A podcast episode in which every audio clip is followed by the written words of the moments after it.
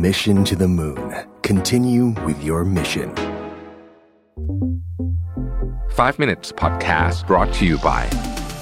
Ananda Development คิดเพื่อชีวิตคนเมือง ซื้อคอนโดติดรถไฟฟ้า และบ้านทำเลเมือง เลือกอนันดาเท่านั้น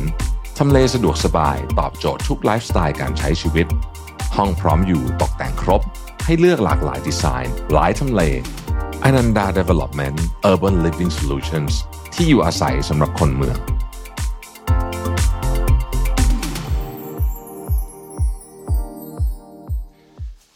สวัสดีครับ 5 minutes นะครับคุณอยู่กับเราวิทานุสาหะครับ วันนี้ก็บทความสบายๆ มาคุยกันนะครับ ชื่อว่า 10 difficult skills that pay off forever นะฮะคุณสิงบายเป็นคนเขียน มีอะไรบ้าง อันที่หนึ่งนะครับ เป็นเรียกว่าสกิลหรือเปล่าก็ไม่รู้ เป็นนิสัยดีกว่าเนาะ คือการออกกำลังกายอย่างสม่ำเสมอนะครับ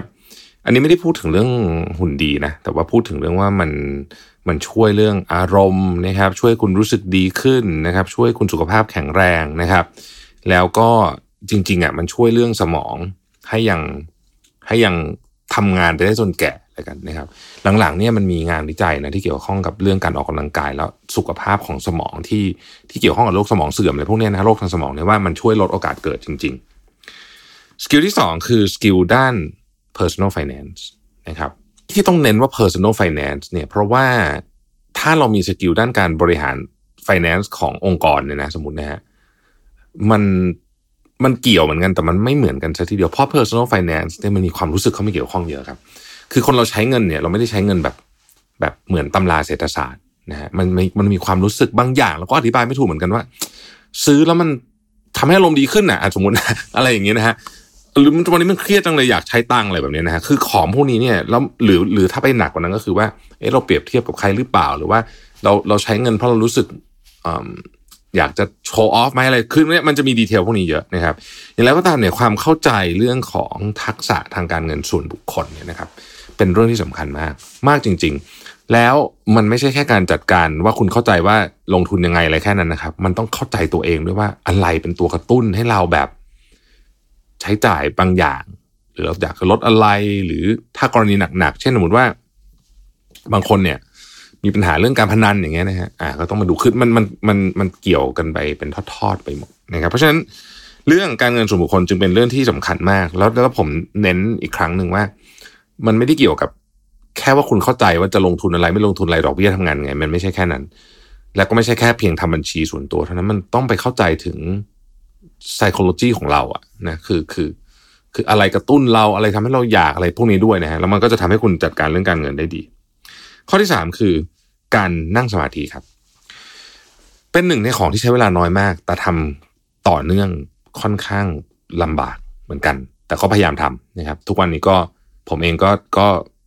ก็ถือว่าทำได้ดี อาจจะไม่ได้ทุกวันแบบร้อยเปอร์เซ็นแต่ว่าก็ถือว่าโอเคนะครับ ที่นี่นั่งสมาธิแล้วมันดียังไงบ้างนะฮะเอาแบบ ไม่ต้องพูดถึงเรื่องหลักศาสนาใดๆเลยเนี่ยนะครับ เราพูดถึงผลที่ดีต่อสมองเนี่ยมันเหมือนพาสมองไปฟิตเนสอะถ้าเราพาร่างกายเราไปฟิตเนสเราด้วยใช่ไหมการนั่งสมาธิก็เหมือนพาสมองไปฟิตเนสนะครับมันก็มีงานวิจัยออกมาเยอะนะว่าการนั่งสมาธิเนี่ยช่วยให้รักษาสมองไอ้ grey matter ของสมอง ช่วยให้คุณมีการรับรู้ที่ดีขึ้น ช่วยให้คุณอารมณ์ดีขึ้น ช่วยให้คุณสามารถจัดการกับความรู้สึกลบได้ดีขึ้นนะครับจัดการกับปัญหาต่างๆได้ดีขึ้นอะไรพวกนี้เป็นต้นนะฮะ ข้อที่สี่ครับคือทักษะการสื่อสารผ่านการเขียนและการพูดนะฮะทำไมเราถึงเน้นเอาการเขียนก่อนนะครับ การเขียนเนี่ยเป็นหนึ่งในทักษะที่คนละเลยมากที่สุดอันหนึ่งทุกคนบอกว่าเฮ้ยเรามี Chat GPT แล้ว แต่คุณต้องเขียนเก่งก่อนคุณถึงจะรู้ว่า Chat GPT หรืออะไรก็ตามที่คุณใช้พวก AI เนี่ยมันเขียนแล้วมันถูกหรือเปล่านะครับเพราะฉะนั้นเนี่ยทักษะการเขียนเป็นทักษะที่อยากให้ทุกคนพยายามทำให้มันคมเข้าไว้นะครับเพราะว่า เชื่อเหอะต่อให้มี AI แหละยังต้องใช้อยู่นะครับ เราอาจจะไม่ได้ใช้เขียนแต่ว่าเราต้องใช้มันเพื่อเข้าใจว่าการสื่อสารในรูปแบบเนี้ยตัวอักษรเนี่ยนะฮะแบบไหนถึงดีถึงเหมาะ ทักษะการเล่าเรื่องนะครับ อันนี้ก็สำคัญมาก มนุษย์เราเนี่ยตอบสนองกับเรื่องเล่าดีกว่าข้อมูลที่มาโดดๆเยอะมาก เพราะฉะนั้นสมมติว่าคุณมีข้อมูลชุดหนึ่งนะฮะคนหนึ่งเล่าเรื่องดี คนเล่าเรื่องไม่ดี ข้อมูลชุดเดียวกันทำมาเหมือนกันความสามารถเท่ากันไอคนเล่าเรื่องดีชนะขาด เพราะฉะนั้นการเล่าเรื่องมันคือการขายของมันคือโอ้เยอะมาก มันคือการสื่อสารกับลูกน้องมันคืออะไรเต็มไปหมดเลยเนี่ยนะฮะข้อที่ห้าครับ ตื่นเช้านะฮะผมค่อนข้างจะเห็นด้วยนะเรื่องนี้ว่าการตื่นเช้าเนี่ยนะมันทำให้คือคือจะตื่นสายตื่นเช้า คนตื่นสายประสบความสำเร็จในชีวิตมีเยอะมาก เพราะฉะนั้นก็อาจจะไม่สามารถบอกได้สักทีเดียวว่าต้องตื่นเช้า แต่ว่าการตื่นเช้าเนี่ยมันทำให้เหมือนแบบเรา ควบคุมวันนั้นได้ ซึ่งมันเป็นความรู้สึกที่ดีมากนะฮะตื่นเช้ามาทำอะไรโอ้มีเยอะแยะเลยนะฮะแต่ว่าสิ่งที่ทำแล้วผมคิดว่ามีประโยชน์มากนะคือหนึ่งออกกำลังกายนะครับสองทำพวกเขียนนะ journal นะฮะหรือว่าอ่านหนังสือนะฮะเพราะว่าตอนเช้าเหมือนสมองมันมันพร้อมรับอะไรพวกนี้เยอะ เวลาอ่านหนังสือถ้าอยากจะเข้าใจนะฮะ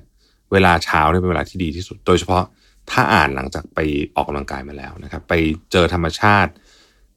ก็เป็นอย่างนั้นที่ดีนะฮะ meditation เจอธรรมชาติก็ดีนะครับ แล้วก็มันมีอันหนึ่งที่ที่น่าสนใจคือ อันนี้ผมไม่ค่อยได้ทำแต่ว่าจริง ๆ มันก็ดีเหมือนกันก็คือว่าถ้าเกิดว่าคุณมีโปรเจกต์ที่คุณอยากทำแล้วคุณไม่มีเวลาไอ้เวลาเช้าเนี่ยเป็นเวลาที่ดีนะครับ แถมให้กันหนึ่ง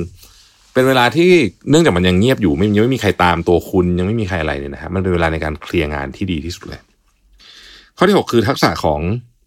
การพูดในที่สาธารณะ การพูดในที่สาธารณะไม่เหมือนกับการเล่าเรื่องกันในโต๊ะไม่กี่คน ตรงที่คุณจะต้องดึงความสนใจของผู้คนจำนวนมากได้ อันนี้เป็นทักษะชนิดหนึ่งมันเป็นการฝึก body language ด้วย การฝึกการใช้เสียงจังหวะเขาเรียกว่าอะไร material ที่เตรียมมานะฮะซึ่งอาจจะเป็น presentation หรือจะเป็นอะไรก็แล้วแต่เนี่ยของที่เตรียมมา ทั้งหมดเนี่ยประกอบกันการใช้เวลานะฮะเท่าไหร่ถึงเหมาะสมกับเรื่องราวแบบนี้เนี่ย ทั้งหมดทั้งมวลเนี้ยประกอบกันเนี่ย มันคือการบอกว่าเราจะเป็นคนที่พูดในที่สาธารณะที่ดีหรือเปล่านะครับ ฝึกได้ไม่ได้ยากเอ่อข้อที่เจ็ดฮะความสามารถในการที่จะบอกตัวเองตรงๆ คือวิเคราะห์ตัวเองออกว่างั้นเถอะนะเวลามีปัญหาอะไรเนี่ย เราไม่หนีปัญหาแล้วเราวิเคราะห์ตัวเองเป็น การความสามารถในการวิเคราะห์ตัวเองเนี่ยจะช่วยให้เราเนี่ย ไม่ไม่ไม่หลงกลกับกับเรื่องที่ทำให้เราไปผิดทางนะครับ ข้อที่แปดคือความสามารถในการเป็นหัวหน้าที่ดีนะครับ หัวหน้าที่ดีต้องต้องมีหลายอย่างนะฮะเป็นเป็นอินสปิเรชันให้ทีมงานด้วยนะครับ เป็นคนที่กระตุ้นให้ทีมงานอยากทำอะไรในทางที่ดี เป็นคนที่ช่วยเหลือเวลาทีมงานมีปัญหาและอื่นๆอีกมากมายนะครับ ข้อที่ 9 คือกระบวนการในการตัดสินใจ ผมทำพอดแคสต์ตอนหนึ่งเรื่องนี้นะฮะเเเรื่องใน Mission to the Moon นะครับพูดถึงเรื่องการแก้ปัญหาโดยใช้ framework ที่เราว่า E5 เอ่อไปเลือกไปฟังได้นะครับ อันนั้นอะพูดเรื่องการตัดสินใจได้ดีมากนะครับ สุดท้ายคือ skill ของการฟังครับ การเป็นผู้ฟังที่ดีเนาะอันนี้ก็ต้องฝึกกันนะ เพราะว่าบางคนเนี่ย ชอบพูดแทรกคนอื่นแล้วเวลาคนอื่นพูดเนี่ยไม่สามารถที่จะตั้งใจฟังเขาได้นานเพราะรู้สึกว่าไม่หนุกเลยอะอะไรอย่างนี้นะฮะซึ่งเอออันนี้ก็จะเป็นสิ่งที่สิ่งที่จะมีประโยชน์มากว่าเราเป็นคนที่ ภาษาทางการคือแอคเป็น active listener หรือเปล่า เป็นคนผู้ฟังที่ดีหรือเปล่านะครับ ขอบคุณที่ติดตาม 5 minutes นะครับ สวัสดีครับ Mission to the Moon. Continue with your mission. 5 minutes podcast presented by